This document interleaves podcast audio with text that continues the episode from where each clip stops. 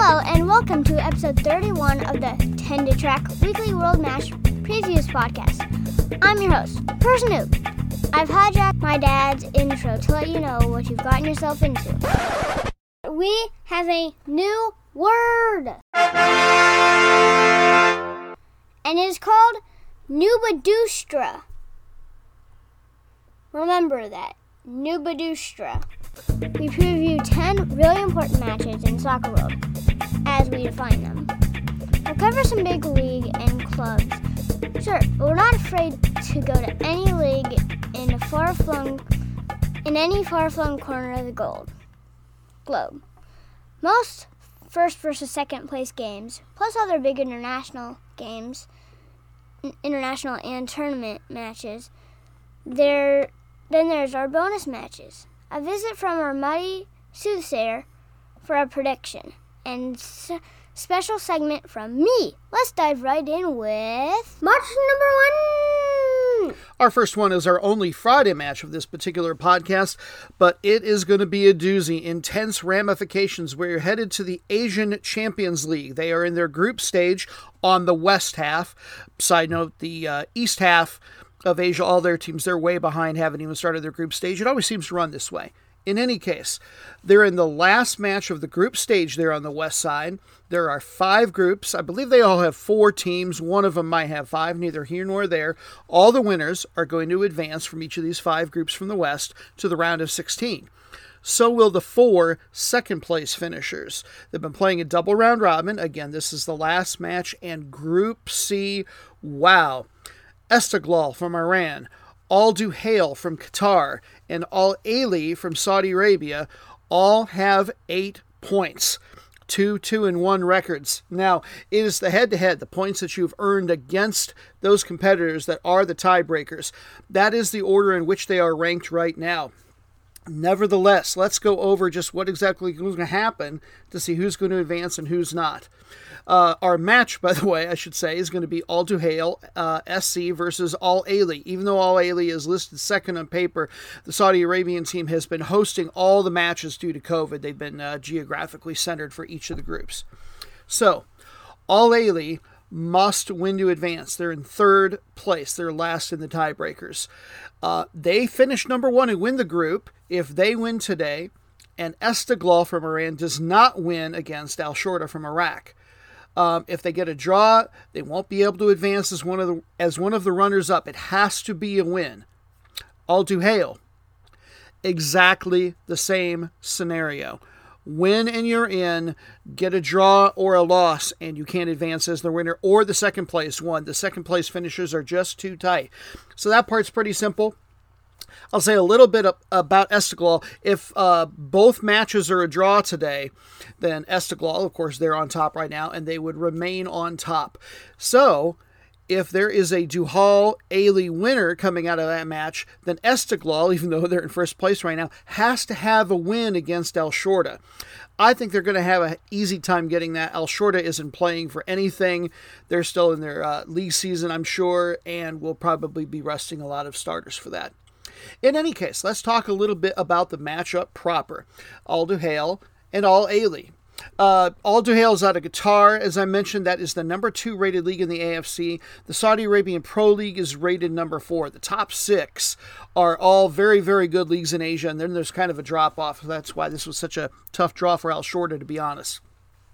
Al Duhail. They are known as the Red Knights. Uh, they play out of the capital of Doha in a district called Duhail. That is in. Uh, and the northern half of that, if you're not familiar, this isn't soccer, but the entire northern half of that district is home to the National Internal Security Forces.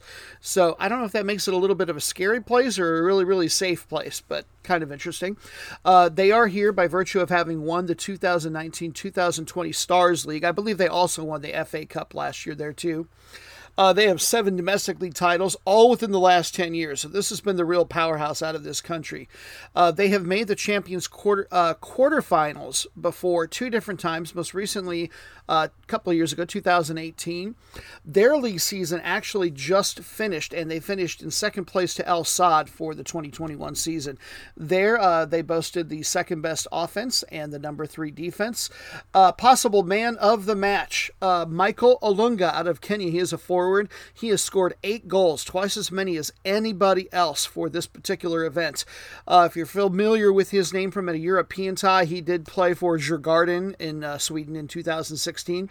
He's been with the national team for Kenya since 2015, and he's got a really cool nickname. He studied with, I don't know if it's a university proper or a technical institute, but they call him the engineer because he studied something called geospatial engineering when he was there. So I don't know if we'll ever do interviews, but I would love to be able to talk to that guy. It just sounds fascinating, even though I don't know anything about geospatial anything. Meanwhile, Al Ahly, they play out of Jeddah. Uh, that's a city of about 4.5 million people. It's a west central uh, port, and it is the country's commercial center, not Riyadh, the capital. Uh, this is really close to Mecca, just to give you some uh, geographical perspective, about 40 miles to the west of it is all. Uh, this is a very much predominantly Sunni Muslim city. They have 1,300 mosques there. Uh, they qualified by virtue of finishing number three in the Saudi Pro League last year, which is a little bit confusing. Not that they qualified, but that should have put them in a position to have to play one of the playoff rounds, but they got to start in the group stage instead. Perhaps somebody else didn't get their licensing and had to drop out to the uh, Asian Cup. Uh, they have won three league titles in their country, 2015 2016 being the most recent. Twice they have been runners up in the Champions League, though it's been a little bit longer than their foes have made the quarterfinals. 2012. Last year they did make the quarterfinals, so they've been on a roll. And a guy I think that we should look for in the box score, uh, tied for number two in event scoring, is Omar, Omar Al Soma. He is a Syrian striker, and uh, he is known as the Syrian Zlatan because he is such a good finisher and because he's equally good with both feet. He's also really, really good on free kicks and set pieces. So if you could manage to find an internet stream of this one, really watch out for that guy. He's supposed to be a lot of fun. Match number B. There's my beautiful daughter and co host Person Noob on the countdown duties. Thank you so much as always. And thank you for our weekly reminder that, and I'll try to only say this once, sort of a running thing here on the show. Number two is bathroom talk. Let's make a change, planet Earth. Let's make a change. Join the revolution that is number B. Out with number two, in with number B. But now, on to the important shiny match. Uh, this is the first of our Saturday matches. It is the Austrian FA Cup final. Um, a little bit about footy there in general. Uh, their league, uh, their top league from which both of these uh, teams will come that are playing for the trophy, is the number 10 rated league in UEFA. That's up two from a year ago. Uh, they passed up Ukraine and Turkey in the coefficients for their league. The winner goes to the Champions League, a playoff round. Second place team also goes to the Champions League uh, a lesser round, and then two teams are going to get Europa Conference League berths. There's the Champions League, Europa League, and then starting this year, there's a tertiary tournament, the Europa Conference League. The team that finishes in third place here at the end of their season, they've divided the league into championship and relegation rounds. The third place team will automatically go to the Champions League. The team that finishes fourth place will have to play a playoff with a uh, with the team that wins finishes at the top of the relegation round. Now, this isn't going to affect one of those teams too much, but it will affect the other. The winner of this match gets to go to the Europa League, the group stage. That's the case in most of the European countries. And uh, by the way, the game is going to be played in a neutral site in Klagenfurt, which is capital of the federal state and host to a Division II team. Your matchup is LASK versus RB Salzburg. Now, right now, LASK are number four in the champ in the uh, Champions round. So all they're in position right now, if the regular season for the league were to end today, is they would get a chance to go to the Europa Conference League. They would have to win that league playoff I mentioned. So if they can win this, not only are they guaranteed to play in European competition, but they'll actually get to play in the second best tournament instead of the ECL. And then we have uh, Red Bull Salzburg. They basically have number one in the league wrapped up. They're going to the Champions League, and they lead uh, Rapid Vienna in uh, in the number B position by eight. So, a little bit about each. LASK. They play out of the city of Linz, which is the capital of Upper Austria, northwest part of the country. A city of over 200,000 people. Um, they're actually not playing in Linz right now. They had some sort of falling out with the city council, and it gets a little bit confusing. They're playing in a town very close by called, I'm going to pronounce it uh, Pasching, P A S C H I N G. They're going to move back to Linz when the stadium there is fully rebuilt, which they're uh, anticipating uh, will be done sometime next year. And yet, for some reason, that is the stadium in which they are already able to host uh, UEFA competition matches like this one. So a little bit confusing. Is the stadium ready? Is the stadium not? Not quite sure. But one interesting and unrelated side note: if you're not familiar with Linz as a history fan, uh, this is the town where Hitler spent most of his uh, youth, his formative years, and considered it his hometown. All right, not a lot to say about that one. As far as the footy, this team won the league and the FA Cup uh, once before the same year. But you've got to turn the calendar back all the way to 1964 65 season to find when they hoisted those trophies. Uh, still, the last three years they did qualify for the Champions League. They've never uh, made the group stage, though. Uh, they've gotten to the penultimate round before that, the playoff round, and then have always played in the Europa League after that. Their best finish there has been in the round of 16. Now, uh, they are tied in the league on number three on offense and defense, so very well balanced. Uh, man to look for, I believe, top 10 league score, and tied for third best in this event on offense is uh, Johannes Eggestein. He is a, a, uh, German striker, just 22 years old. So who knows? He may be uh, moving on from Austria to the Bundesliga or elsewhere in Europe proper. And here you'll already know his name. He's actually on loan from Werder Bremen. Uh, Werder Bremen. They have the rights to him right now. And also, top three in the league on assists, man to look for, Peter Michorl, M I C H O R L. He's a midfielder, not sure the pronunciation. Red Bull Salzburg. These have got to be your favorites when it comes to Austria. They play in an area just east of Salzburg city. They are right on the German border in the north central part of the country. Uh, they have won seven of the last nine FA Cups, and they are the two time defending champions. Uh, they've got the best offense in the league, almost three goals per match. Yikes. And then the second best defense in the league to go along with that. Number one in the league and number two in event scoring is Patson Daka, Zambian forward, 22 years old. He is almost certainly going to be moving on to a bigger European league. I said a couple of weeks ago that he had already inked a deal with uh, one of the La Liga teams in Spain. It turns out that wasn't correct and, in fact, may not be happening. The latest transfer rumor news is that he may be headed to Manchester United. We shall see. Number two, still in uh, their uh, numbers in the league in assists is Dominic Szoboszlai, but he has already moved on. He's with RB Leipzig right now. And we've got a couple USA connections for this team, much better than Hitler connections. Uh, let's see.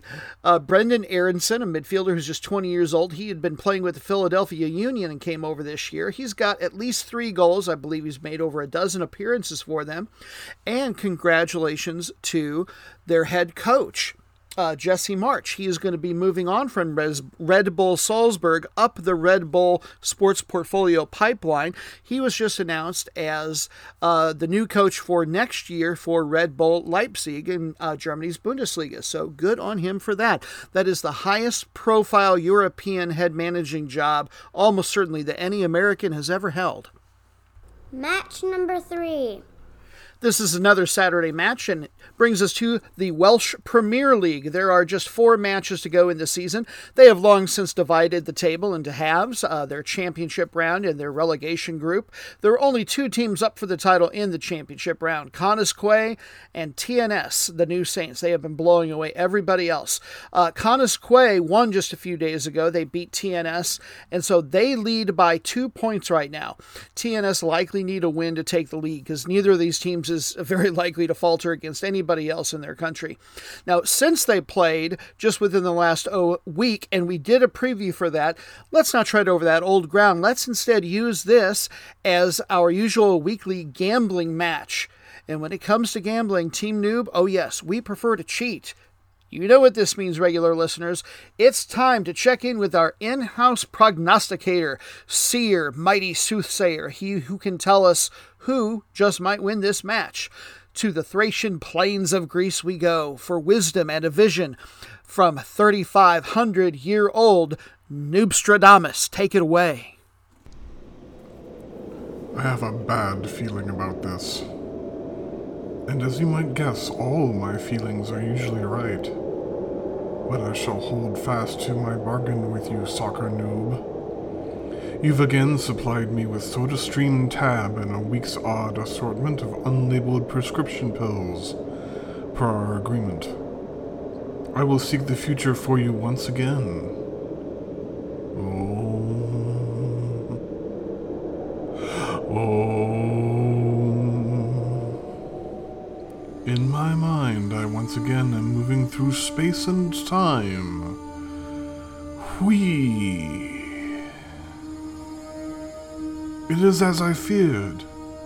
Though the match is being played at Connah's Quay, my vision takes me to near Oswestry, in what is now called Shropshire in England, home of TNS. Am I to relive perhaps my greatest horror here at Maserfelth? It seems so. This is the mid 600s, and Oswald of Northumbria materializes beside, namesake of the town Oswald's Tree. There, his army formed from the mists, and the enemy, the Mercians. As I told Ozzy, this going on the offensive was a bad idea. But did he listen? No. Away they'd marched to this field of doom. In the blink of an eye, we were suddenly near the battle's end. The Mercians were the superior foe, mercifully slaying those they mortally wounded, making prisoners of others. My fame known, I was immune from attack but I spoke harshly to the Mercian leader when he began dismembering the slain Oswald. Oh no, here it comes, the icky part. One of this captain's took gross exception and pierced me with his spear. My eye! With a wave of my arm and the power of my infinite noggin, in an instant I summoned two ravens. One plucked an eye off the offending captain straight out.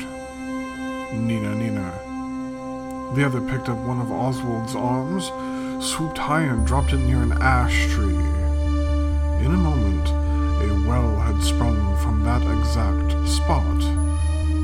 I bathed my wound, and my eye was restored.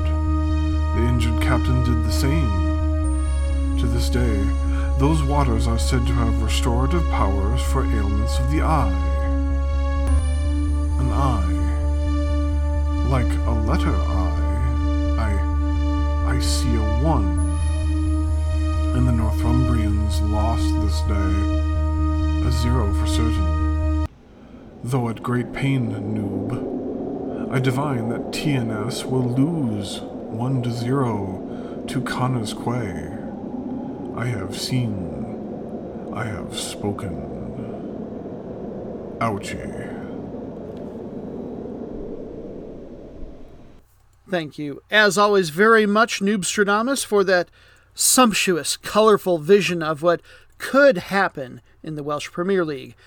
I have a feeling we got some uh, actual history in there, uh, some folklore as well, and that he's been smoking a lot of lotus leaves along with ingesting those expired pills that uh, knock off tab soda streamer soda that we always send him as part of our contract. Most importantly, remember Noobites, if I may refer to you as such, gamble responsibly.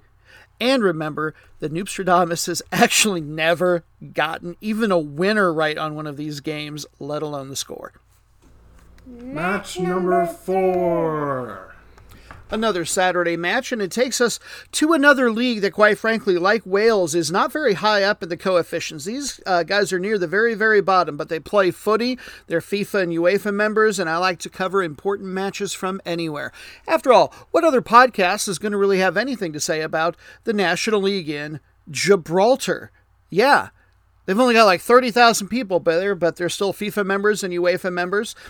Uh, the matchup is uh, number B Lincoln Red Imps, and they are playing host to currently number one Europa FC in the standings. Now, like a lot of European leagues, they've already divided the table in half, and so only the top half, championship round, are playing against each other, and then the bottom half, a relegation round. Although I don't think they call it that there because I don't think Gibraltar's has relegation. In any case, there's only, depending on which team you look at, four or five matches left in the season, so we're really getting down to the nitty gritty. And this is huge because right now Europa lead uh, the Red Imps by four in the table. The importance that will become clear uh, shortly. Uh, Red Imps do have a match in hand, so if they can score a home win today, they're actually going to be the ones in the driver's seat. There is one other team uh, there in Gibraltar, St. Joseph's, that could win the title mathematically, but they're more or less out of it.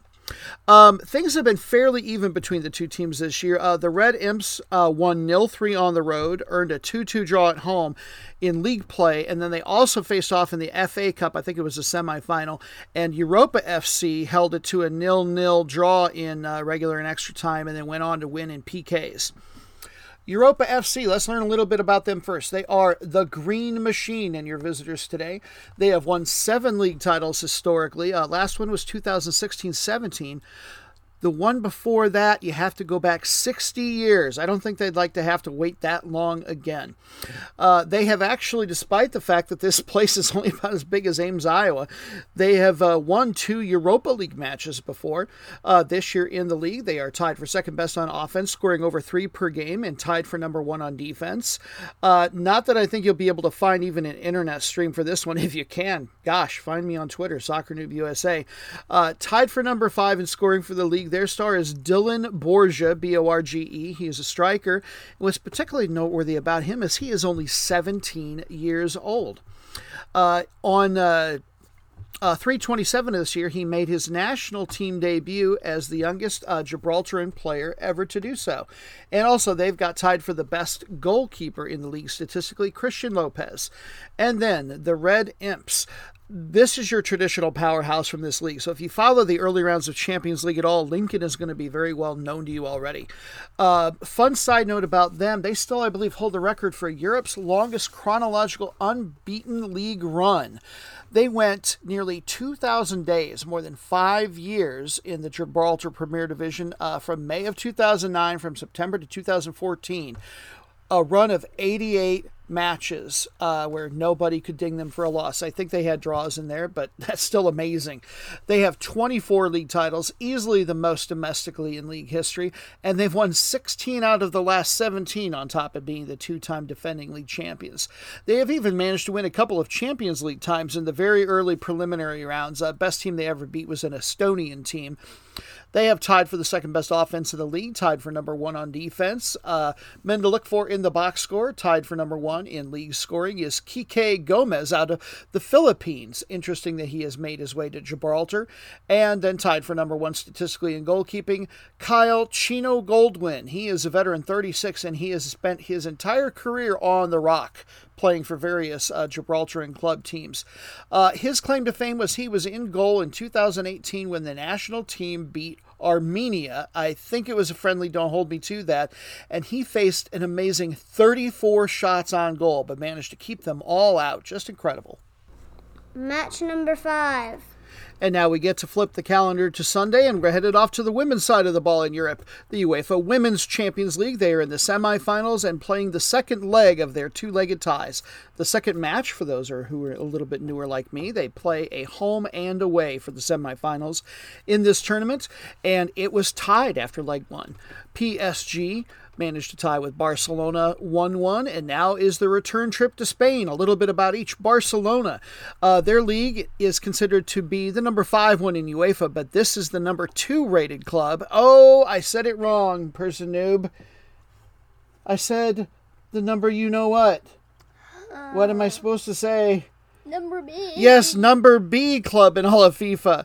Uh, they were the Champions League runners up in 2018 2019. Uh, the gal to look for, number one event scorer, Jennifer Hermoso. She is a false nine, also plays some attacking midfielder. She was the one who got their goal in the first leg of the semifinal. She's been with the national team in Spain since 2011. She played with this team for 2013 through 2017, and then she spent a year or so, oddly enough, with PSG. And even though she was very, very good and played a lot in Barcelona the first time. Didn't get to play a lot at PSG, so now she is back. Uh, now, a little bit about PSG. Uh, this is your new uh, best team in France, which is really weird to say because uh, Lyon has been the reigning league champion for years, world champion basically for years, number one in UEFA. To that end, uh, France's top flight is the number one league in UEFA. Uh, PSG is climbing. Lyon is still number one. This is the number four club rated by FIFA. Uh, they were Champions League runners up in 2014 15 and uh, the 2016 17 season, as you would imagine, losing to Lyon all the time. Uh, number four league scorer at their disposal, Sarah Däbritz. She is a German midfielder. Uh, what makes this team so powerful is she's also only like the fourth best on the team offensively, pretty much. They get a lot of offense and it comes from a lot of different places. They've just been impossible to stop this year, nearly. A couple of USA connections. Uh, defender Alana Cook, she actually got uh, their score in the first leg of the semifinal, even though she is a defender. I always like it when the defenders are getting in on the offensive stats. And uh, she had been on loan with what was Seattle, now is called OL Reign. So doubling up on your USA connection there. And then we have one more minor one. They've got an incredibly good starting goalkeeper. One of the two or three backups there is an American named Arianna Criscione.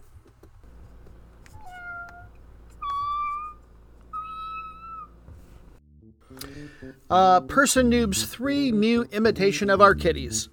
For some reason, it's come to signify that we're taking a break from our tracking of the Cummings week's matches to do what our name purports that we do, and that is to track.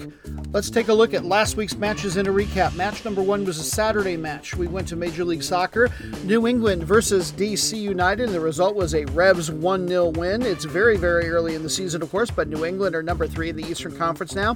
DC United are in sixth. Match number B, the AFC Champions League, where at the time they were about halfway through the group stage. We took a look at Tajikistan's Istiklal versus Saudi Arabia's Al Hilal, and it was a big rout and a big upset. Istiklal won 4 to 1. Uh, Manachekar Jaliyov had a brace, a guy we said to look for. Uh, Manacher Safarov also had a brace of goals. And then for the other team, guy we said to watch out for as well, Bafétimbi Gomis scored. Now Istiklal lead the group on head to head, otherwise, they are tied in the table with Al Hilal. Match number three, we went to the Welsh Premier League. Number one TNS taking on number B Connah's Quay, and it was another rout. And in this case, it was for the visitors. Connah's Quay won one to four. That breaks the tie in the table here late in the season. But TNS still do have the higher goal differential, so things are not over, and they are going to be playing again on May 1st. Match number four, we went to the Lebanese Premier League. Number one, Al Ansar taking on number B, Al Nejma, and Al Ansar defended their turf with a 2 1 win. They now win the league by five points. Congratulations to the Lebanese champions. Sunday match number five, we went to the EFL or Carabao Cup final. Manchester City taking on Tottenham Hotspur at Wembley, and the result was a 1 0 win. Kevin De Bruyne had an assist. Match number six, the KNVB, the Belgium FA Cup in Brussels. It was Standard Liège taking on Genk, and Genk pulled it off 1 to 2. Uh, Junya Ito, a guy we said could be your possible man in the match, he did have a goal. Uh, Standard Liège now have to uh, win their tier within uh, league play and then a playoff with a fourth place team from the championship round to even get into the Europa Conference League. Congratulations to Genk. Match number seven, we visited the Paraguayan Primera Division. Number one, Libertad taking on number B, Nacional, and the result was a 1 1 draw. And what a race! At the time that that match ended, here's how the table then stood Libertad 26 points, Olimpia, 26 points, Nacional 25, and Cerro Porteño 23. And Olimpia and Cerro Porteño are the two traditional powerhouses in that country. Going to be a whale of a finish there in Paraguay. Match number eight, the NWSL. Louisville Racing taking on, taking on North Carolina Courage, and it was a shootout, and the Courage came out on top two to three. That puts Louisville in last place in the Challenge Cup East. The Courage are number two in their group, trailing Gotham FC on goal differential, and they've played one more match. So it still looks like Gotham FC is probably going to take it. Match number nine was a Tuesday match. We went to the secondary tournament in Asia, the AFC Cup. Visakha taking on Lalenok. And uh, now, for some reason, the game is not listed as having been played and it appears to have been moved until May 18th. Wednesday, match number 10, the CONCACAF Champions League quarterfinal first leg. We decided to mini preview Columbus versus Monterrey, and what a match it was. A 2 2 draw for uh, Monterrey. Jose Alvarado gets the equalizer in the 90th minute. And then our bonus matches with explanations on these coming up a little bit later on when we do the new versions. Our route of the week was a Thursday match from the Moldovan National Division, number 10, Codru taking on perennial powers number 1, Sheriff. New prediction was 1 6 on this, and I was only off by one. Codru didn't even get a courtesy goal. The final was nil 6 in favor of uh, Sheriff. Uh, Codru, Sheriff don't like it meaningless match in the world. The most meaningless match, I should say, was a Saturday match from the Croatian First Football League. Number one Šibenik taking on number six Slaven, and the result was a 2 0 win for Šibenik. Uh, Denny Juric, who we said might be really good, he had a goal in the eighth minute. These two switched places in the table, so they're still right in the middle and still perfectly meaningless in their existence.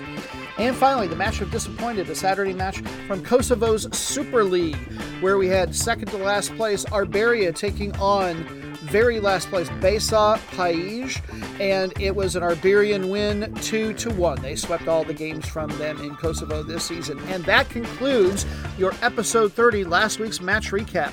Now let's get back to the current week's tracking with match number six.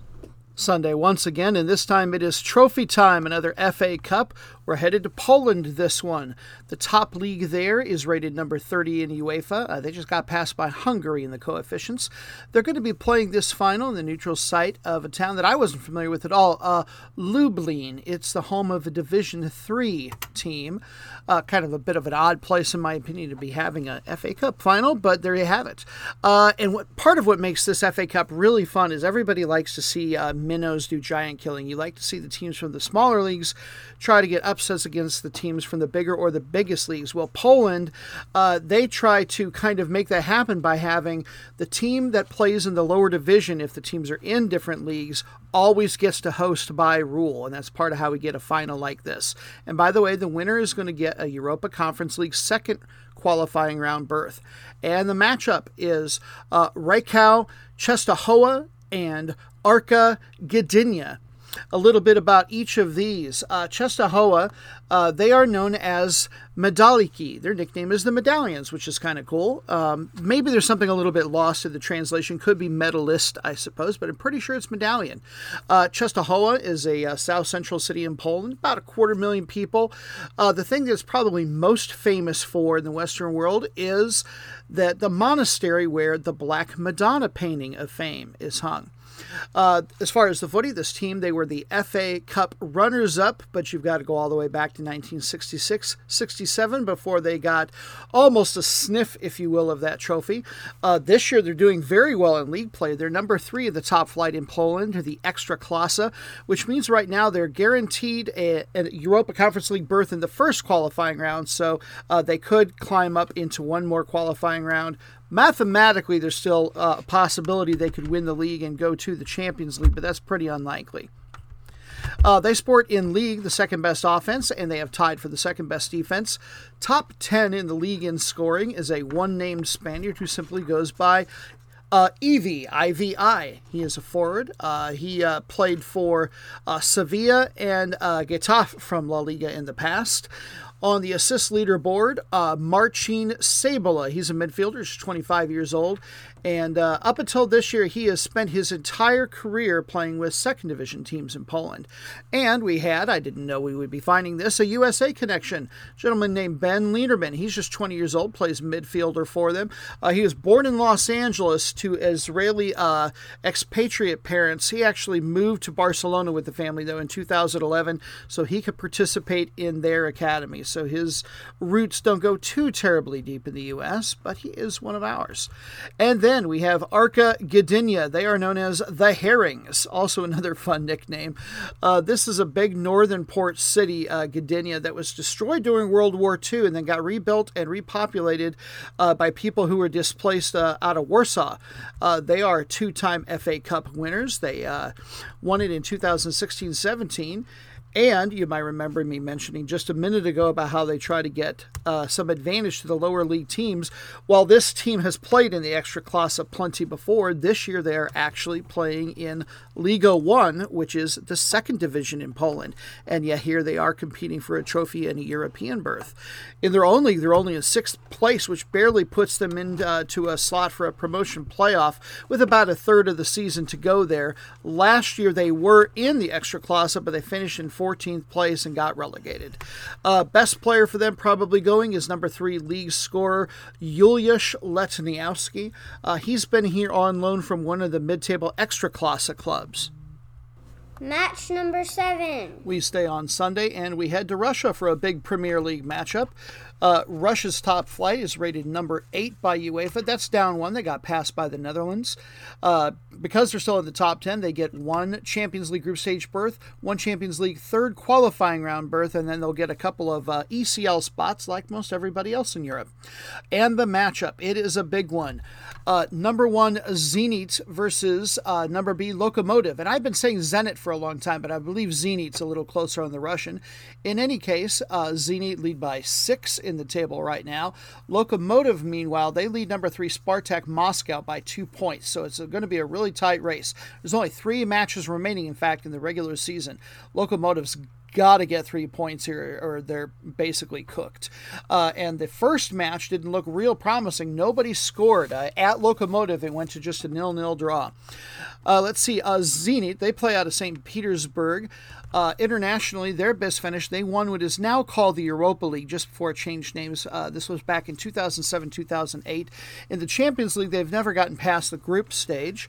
Domestically, seven league titles to their credit, and they are the two time defending Russian Premier champions. They have lost just three matches but have a lot of draws, which is the only reason that the uh, table is particularly tight right now because the next best teams all have like seven losses each.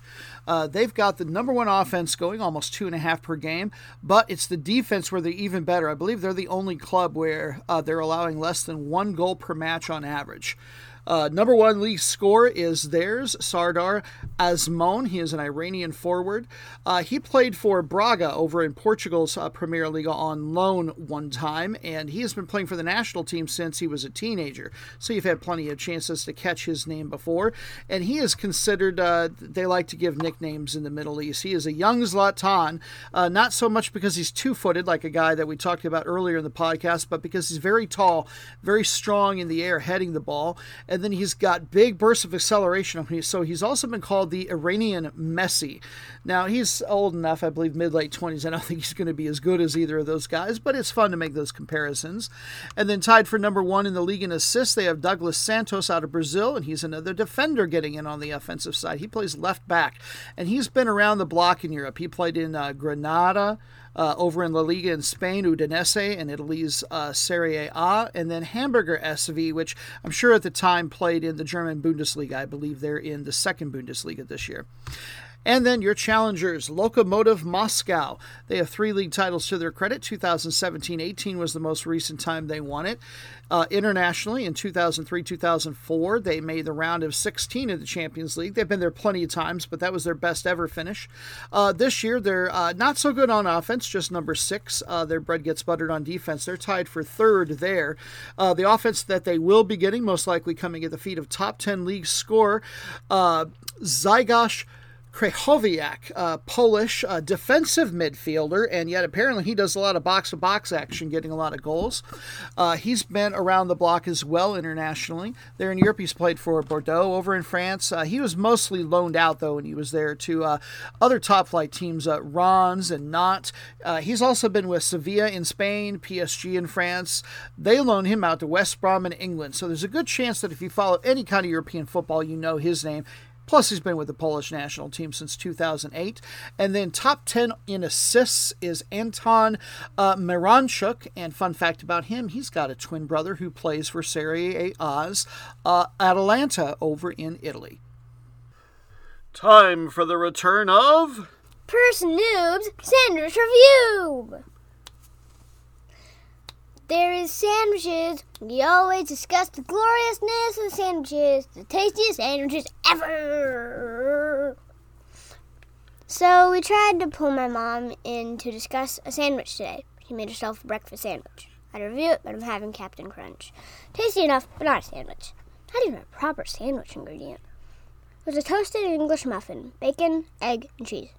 Sure smelled good, Dad. Yeah, I thought it looked and smelled good too. Wish I'd had one. I had a banana. I think she just thought I was leaving before her, and so she didn't make me one. But I'd had a work meeting delayed, so I was here when she made her own sandwich. So, how do you review the sandwich? Can't. Well, that's unfortunate. Yeah. Hmm. First news sandwich review. Match number eight. For this one, we head to another microstate, a league so lowly rated you might not even be able to find this match ever on ESPN the Ocho if it were a real thing. Nevertheless, we're going to cover it because you know what? Their winners get to go to the Champions League just like every other European nation. We're headed to Andorra, their Primera Divisió, that's rated number 54 of the 55 league associations. Hey, it's a country with only like 77,000 people they're doing what they can. And the teams that are going to do what they can number one, Interclub de Escaldes is playing host to number B, uh, St. Julia de Loria. Uh, de Escaldes currently lead in the table by four, with just four matches remaining in the regular season. And uh, Escaldes have had the better of it uh, so far. They've played twice and they won 3 1 at home and then nil 2 on the road. Uh, let's see. The team. Escaldes. They are in a parish that is called Escaldes uh, Engordany. It's in the south southeast uh, part of this little tiny country. If you're not familiar with it, it's right between uh, France and Spain, just a dot basically. About 15,000 people, and that's the second largest area in the country. They have two league titles to their credit. Most recent one was in 2008 2009. They've been getting to go to the Europa League quite a bit, though. Uh, seven ELs since then, although they've never made it past the second qualifying round. Uh, they did win a first qualifying match one time in the Champions League. That was against Tre Fiori another uh, microstate, San Marino, and I believe their league is the only one that's even. Uh, I think they're number 55 if memory serves. Uh, this team is the defending champion. I mentioned that they had two league titles earlier. That doesn't include this last year. Um, they, so they got to go to the Champions League, but they lost to uh, Kosovo's uh, Drita in the preliminary round, and then they got to go to the Europa League and lost in the second qualifying round to Dundalk there from the Republic of Ireland. Uh, in their own league, they are tied for second best offense and easily the number one defense in the league.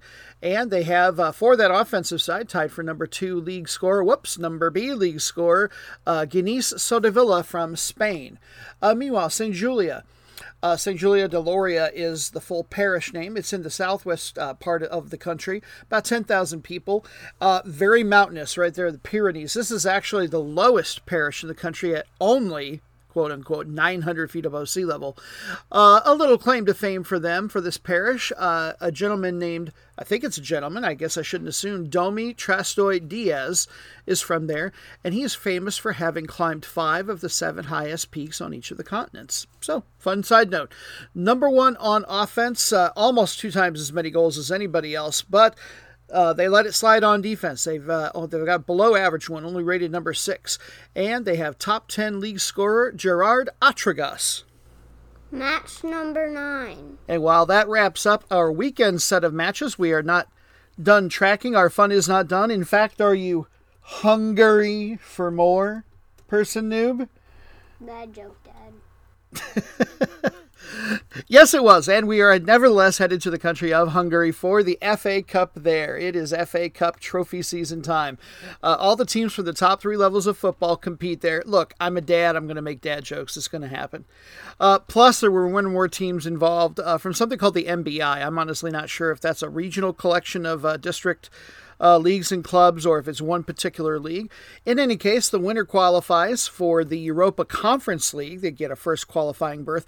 I had originally been under the impression that all the FA Cup winners in all of Europe were going to get to go to the Europa League, the second tournament, but it turns out that's not the case. If you're far enough down the coefficients as a national association, your FA Cup winner goes to the ECL instead. That is the case here, as the NB1, Hungary's top fr- flight league, is just rated number 33 in UEFA.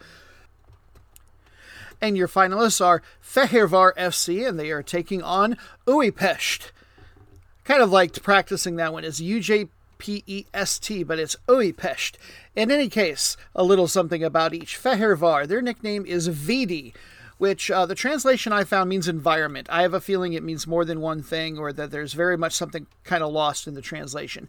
In any case, uh, the town they actually play in is a more full name, uh, Székesfehérvár, uh, about 100,000 people. This was a very early capital of the country, as history buffs will know, and so all the earliest kings and queens from the nation are buried there.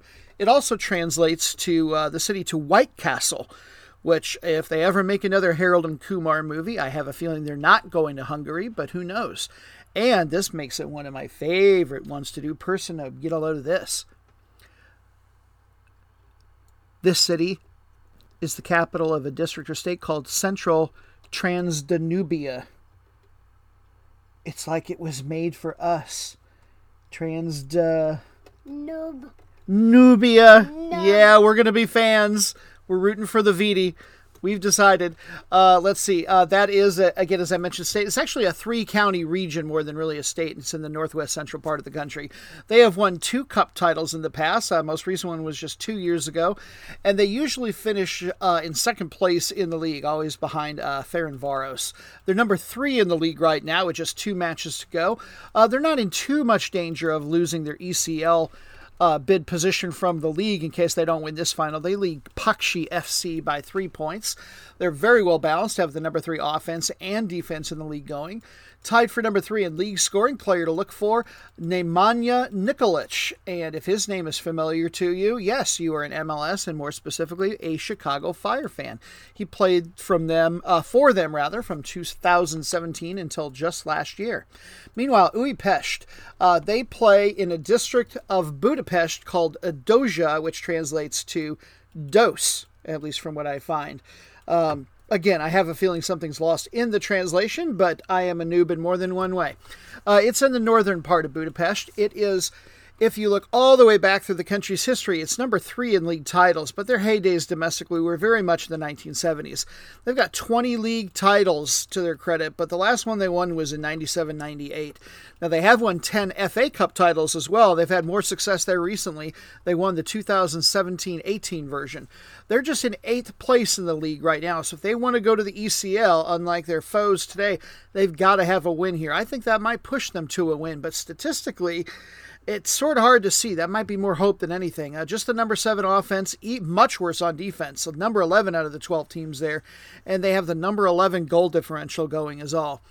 Uh, top 10 league score, the guy who can hopefully lead them to the trophy is uh, Georgi Beridze. He is a uh, Georgian forward, just 23 years old, and he has been elsewhere in Europe, sort of. Uh, Belgian club Gent had the rights to him, but he was always loaned out.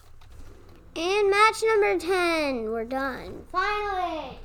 Uh, match number 10, we have come to the at least official end of the matches we're going to track. Of course, we still got our three bonus matches to do. And match number 10, we're actually not going to do a formal match preview here. I'll give you a little bit about this Romanian Liga 1 matchup, and then we'll get into what I've made an almost weekly uh, culinary segment, if you will. And it's different than the uh, sandwich review. um, Romania's Liga 1 is the number 25 league in UEFA that is up three spots from a year ago. They are three matches into their championship round, which is a double round robin. Uh, so uh, of 10 matches, so they got seven to go, a little bit of time, but this is still a great matchup. Uh, now, the winner gets to go to the Champions League first qualifying round. They get uh, two uh, Europa Conference League second qualifying round berths, and then this is odd. I almost wonder if it's correct. They, uh, the information I found said they get yet another ECL berth. Uh, after a playoff gets played. I wonder if they just get two total. But in any case, and yes, we did just cover this a couple weeks ago, regular listeners. I recognize that. Uh, this time it's uh, the home and visitor switched around, as you would imagine. It is number one, FCSB, taking on number B, Cluj. Uh, currently, FCSB leading the table by just one point. Uh, Cluj lead the number three team by four points, so they're by no means even safe. And this is one of the fun ones. I love it when they do this. It's especially nice when one of the teams has kind of run away with the league. When they go from the regular season, season, about three quarters of the way through to the uh, championship round, they cut all the points in half that the teams have earned, so it narrows everything down. I don't like it with some leagues where they just get rid of all the points and you start from scratch. This seems to me like a happy medium. But since we covered uh, these two teams playing each other just a couple of weeks ago, this seems like a great opportunity to pause and talk about one of my favorite topics food. Food. Food person noob, and you're going to love this because guess what we're going to talk about? What? Desserts. Come hither. Dessert. Yes. Now, so I have looked for uh, I have looked for divine delicacies, sinful desserts from each of these areas. So first, let's talk about FCSB. The B stands for Bucharesti. That's the capital, and this you pronounce this like an sh. This is papanashi. You say that one? Papanashi. Yep, and it translates to. Food for children. Wait, does that mean I can't have it? Even though it means food for children? Oh, color color me uh, afflicted with Peter Pan syndrome because I want to eat this. Papanashi is a fried donut, and then it's also got an extra sphere of dough on top. I'm not sure why, because the whole thing is uh, traditionally filled with sweet cream. and then also on top, you put sour jam topping and then some sort of very soft cheese. You can use uh, cottage cheese, whey cheese. I think most commonly or traditionally there they use something called Erda, but it's all in that ripe cheese family. Meanwhile, Cluj. Now, this one sounds really good, but I actually didn't look like the look of it because the noodles looked kind of wet and moist because it's served warm. But it may be delicious. In Cluj, which is the club and the town, uh, I couldn't find a cor- correct pronunciation for this, so I've got to just give it my best shot. Uh, Vargabeles or Vargabeles. Uh, this is a very simple dessert, or so they say to make, of thin egg noodles. You cook those in milk, and then you mix in a uh, whipped egg whites and curd cheese. They seem to like their soft cheeses there. And then you put all of that concoction uh, neatly between sheets of uh, phyllo pastry. Now, uh, the noodle filling, you usually also enrich that uh, with like uh, raisins, cinnamon, vanilla, or even lemon zest or some combination. And then you usually serve it warm, which surprises me by the look of it. I think I would like it room temperature. But in any case, you also dust it with powdered sugar. So, Persanoob, based on these two desserts, which one do you like better? And therefore, which team do you think is going to win? Do you like the fried donut that is food for children, that is papanashi, or Var or Vargabeles from Cluj. I like the first one. The first one, yes, we're going to be Steaua Bucharesti people. I like the papanashi, even though it is food that's only supposed to be for children. Who knows? Maybe we can start a petition and get them to uh, change the name of it so that it is delicious dessert for everyone. What do you think? Sure. Or maybe we should finish up our uh, revolution for number B before we dive into anything complicated like that. Thoughts, questions, insights, concerns? No, but the cats are cutely sleeping together right there. Cat, my cats are sleeping. Okay, that didn't have anything to do with anything, and I'm not sure how to end the segment. And now it's time for the first of our three bonus matches. On Twitter, you can find me at Soccer Noob. That's N O O B on the noob. Uh, each week, I put up polls. Uh, with various candidate matches that fit the parameters of each of these games so that you can vote, helping create the content. Do your nubriotic duty. Find me and vote. Nubriotic, yes, making up a word. You can also comment to me on Twitter about how weird that is. In any case, our first match is a first versus last place matchup that you believe may well end up being the entire world's Route, route, route, route. Of, of, of, of. The week, week, week, week. Excellent work on the echo sound effect as always. Homemade by daughter Persanoob, co-host, soon to be award winning, I'm sure of it. Your route of the week match comes out of Uzbekistan. The Uzbek Super League is rated number 10 in all of Asia. They get one team automatically into the Champions League group stage, and then another team is sort of on standby for the Asian Cup. That's kind of their secondary tournament. It's a little bit different than the Europa League. On standby. In other words, they probably get to go because some other Asian team that would qualify won't end up having the right licensure. That happens a lot in Asia.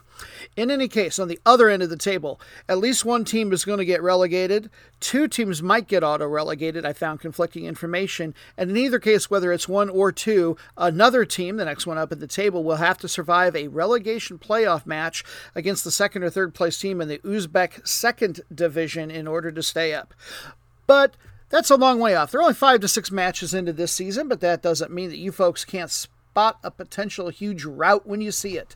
Number 14 in last place, Turan taking on number one, Pakhtakor. Now, uh, Pakhtakor is one of the two really good teams. AGMK is uh, still alive and kicking the uh, in the Asian Champions League, and so they have two matches in hand right now. Although, if you extrapolate out, I think they would only end up being the second place team right now. So, in any case, Pakhtakor on top of the on top of the table. But first, a little bit about your hosts and probably soon to be Roadkill, Turan. They play out of a city called Yaypan. I hope I'm getting the pronunciation right. Y A Y P A N, which is in the eastern part of the country, uh, in the Fergana district. Now, if you can imagine uh, on a map this country, there's a little slip of land out to the north and east, and then one more sort of little uh, bulb. And part of that is the Fergana district. The town of Yaypan only has about 25,000 people in it. Um, the Fergana district as a whole has 3.75 million people. City of Fergana itself has over 2.5 million. So this isn't purely a rural team, but a lot of the folks are spread out and this team is a little bit, I think, more in the rural area. The district uh, borders uh, uh, Kyrgyzstan and Tajikistan, and there's just a lot of population spread out all all over the rural areas. In any case, the team is 0 2 and 3 so far, and they are two points away from the next two teams up in the table. They are tied for worst on offense, and they have the very worst defense going in the league. But you knew eventually the Peter principle might get applied with a team like this because in 2019, they were in the third division, won that, and then last year they won the second division. So unless some rich oil baron bought the team and pumped a bunch of money into it, like Wolves over in the Premier League, which I doubt very much is happening in this particular country, um, yeah, they were eventually going to have bitten off more than they can chew. It seems they've gotten there. In any case, who will be doing the chewing? Probably Pakhtakor. They play out of Tashkent, which is the capital city, about 2.5 million people. Uh, Pakhtakor translates to the cotton growers, and it's right on the crest. Big old thing of cotton. They're also known as the Lions because every third professional football club in the world seems to be called the Lions. Rar. Uh, they've got the most league titles, 13 in the entire country's history. They are the two time defending champs. Uh, they've been as far as making the Champions League semifinals uh, back in uh, 2002, 2003, and in 2004. Uh, they're actually also, uh, just like AGMK, they are currently in the Champions League right now, but they are 0 4 and 1 with just one match to go in the group stage. Uh, they can't possibly catch up for second place and will be going home soon. The start to their domestic season is certainly going better. They are 5 0 0, second best offense, defense, and goal differential. Very well balanced. Tied for number three, very intimidatingly named scorer, Dragan Ćeran. He is a Serbian striker, 33 years old. Uh, he's played a little bit in Europe, but you would have to be a pretty serious uh, fan of some of the uh, more lowly rated associations to know him. He played for a couple Israeli clubs and one in North Macedonia. In any case, crunching all the numbers, following my gut, I am no Noobstradamus necessarily, but maybe that's a good thing since he's never gotten a game right. My prediction for this game is a nil 5 blowout in favor of Pakhtakor. Our second bonus match is always, well, the opposite of the route of the week. Now, what exactly would that be, route of the week? Well, instead of looking at teams that are the top and bottom of the league, I think this is the match that truly sets Team Noob's podcast apart. What other podcast would bother to look for two teams that are facing off that couldn't be farther from glory or doom? Perfectly middling in their table. It's an affair that we serenade with song. We call this Could You Be the most meaningless match in the world? Yes, you could. You're so boring.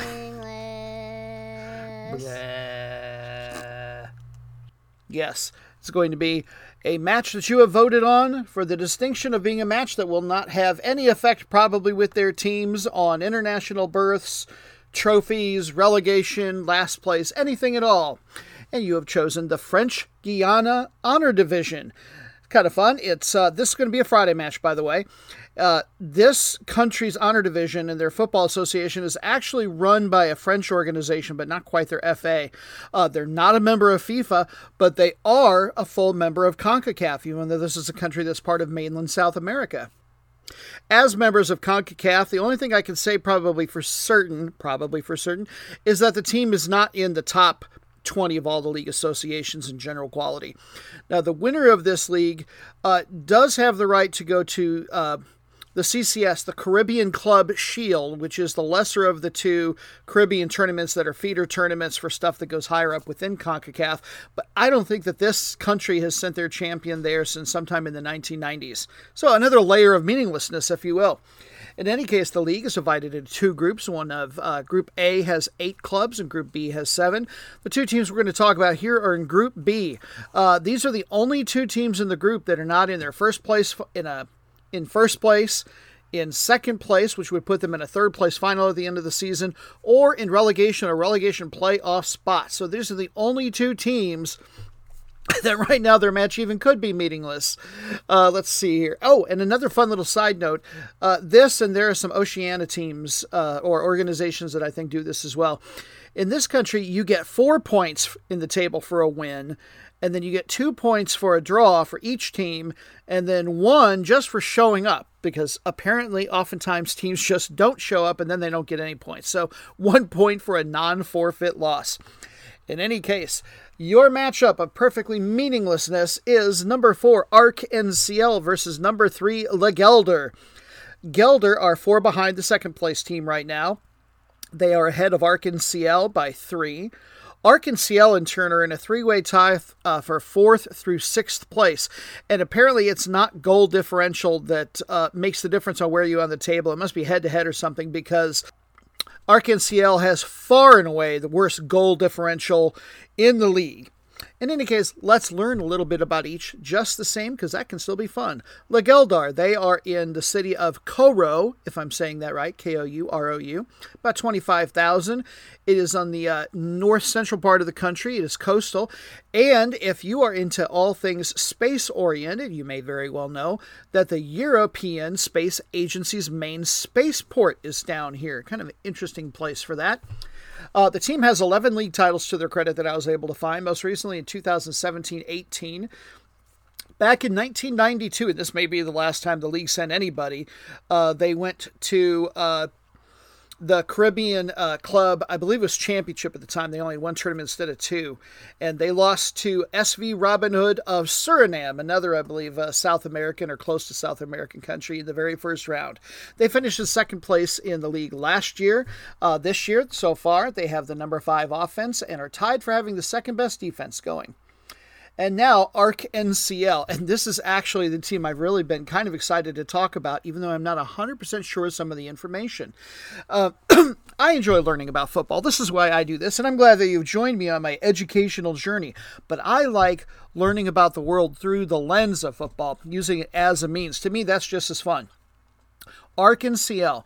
Uh, they are a part of uh, the city that they're from or town is uh, and uh, the whole place or district is called Rémire Montjoly. Uh, it's a suburb of uh, Cayenne, which is the capital, city of a little bit under 30,000.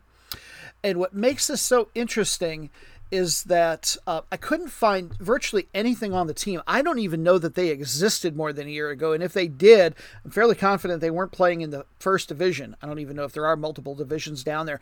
But did a little rabbit trailing through the interwebs and found that there is a village right on the edge of Rémire uh, Montjoly called Residence Arc NCL.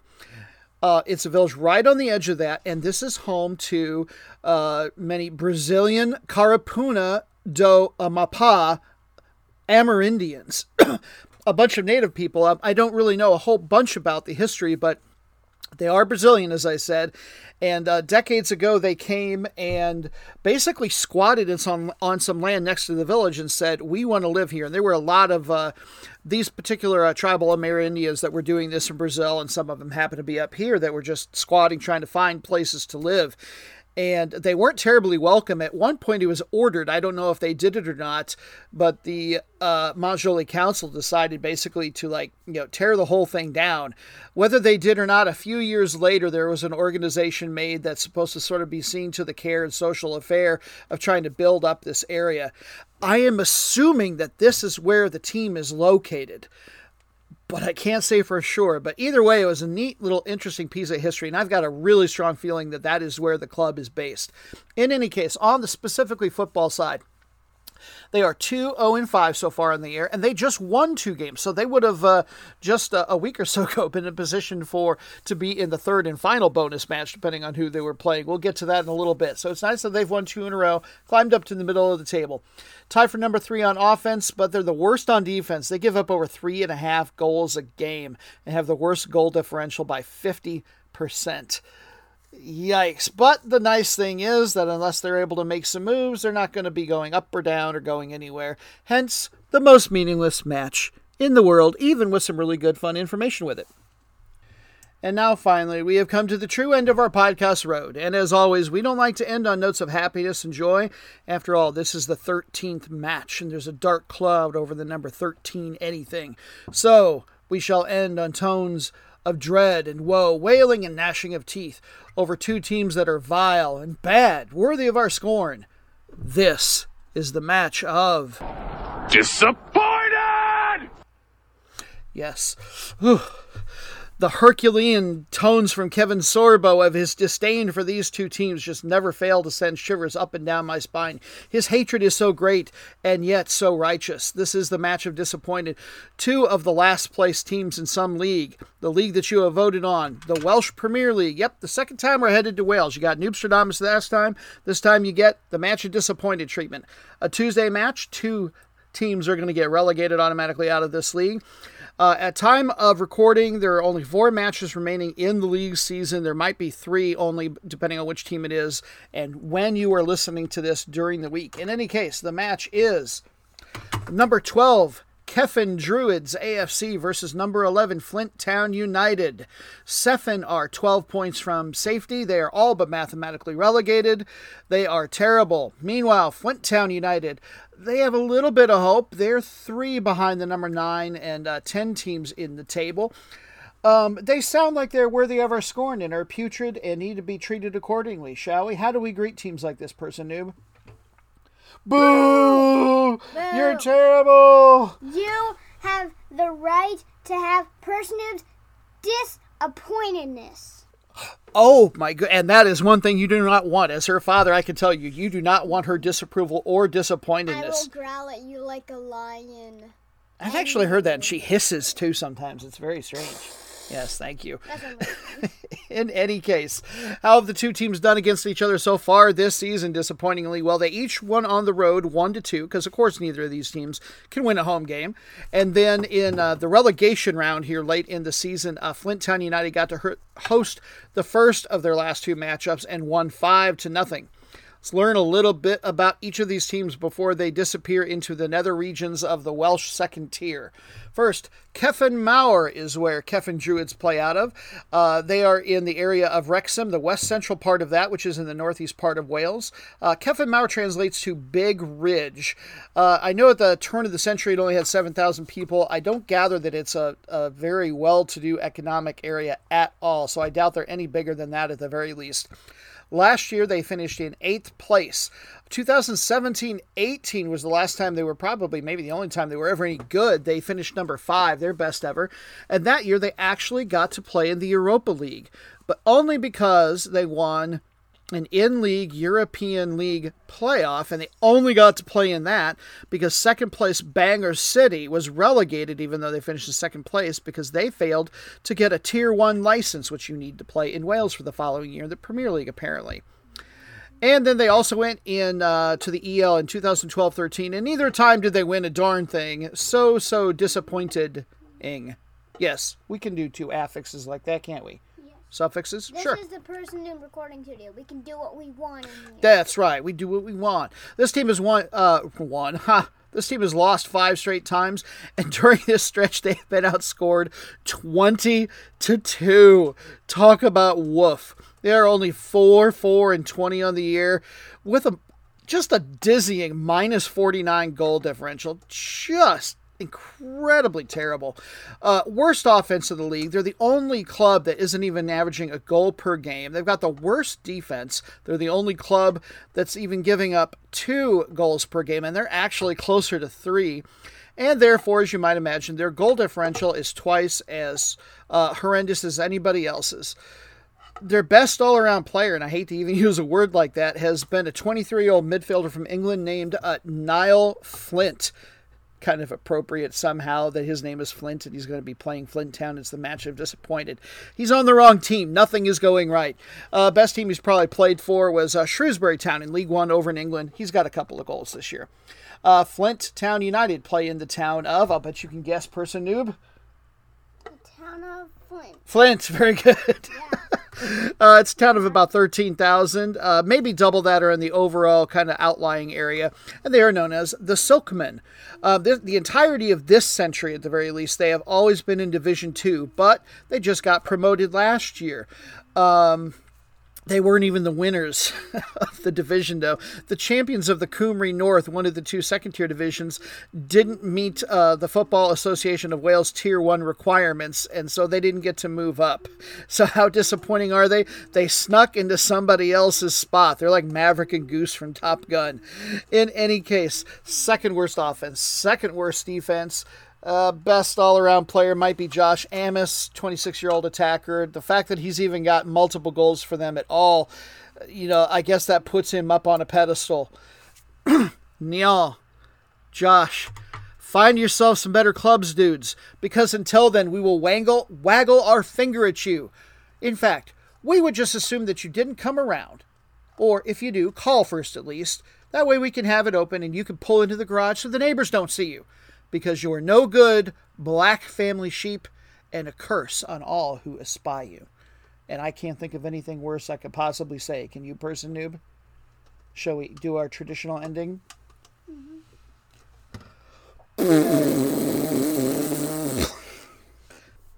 And that's all we've got for episode 31 of The 10 to Track. Thank you very much to the management for all his production and editing duties, to Dan, the former Interno Inferno, for all his efforts, to, of course, my daughter Noob, despite the fact that she hijacked my intro. At least she's letting me close things out. I suppose I should be grateful for what I can get. And to you, of course, for listening. You know, we would really appreciate it if you enjoyed it, if you told other folks about our show too, just because we really endeavor to uh, have lots of fun talking about soccer in a way that probably nobody else is out there doing in the podcast world. Uh, soccer, food, culture, history, folklore, a little silliness, obviously. We just have so much fun. Uh, to that end, Person Noob and I are uh, both available to uh, produce segments of any sort for you for world football coverage, or to uh, you know guest on your show if you would like. If you have a podcast or something of your own in media, inquiries you can get to me on Twitter. Once again, that's Soccer Noob USA, my handle there. Until next time, have yourself a fabulous footy week. Take care.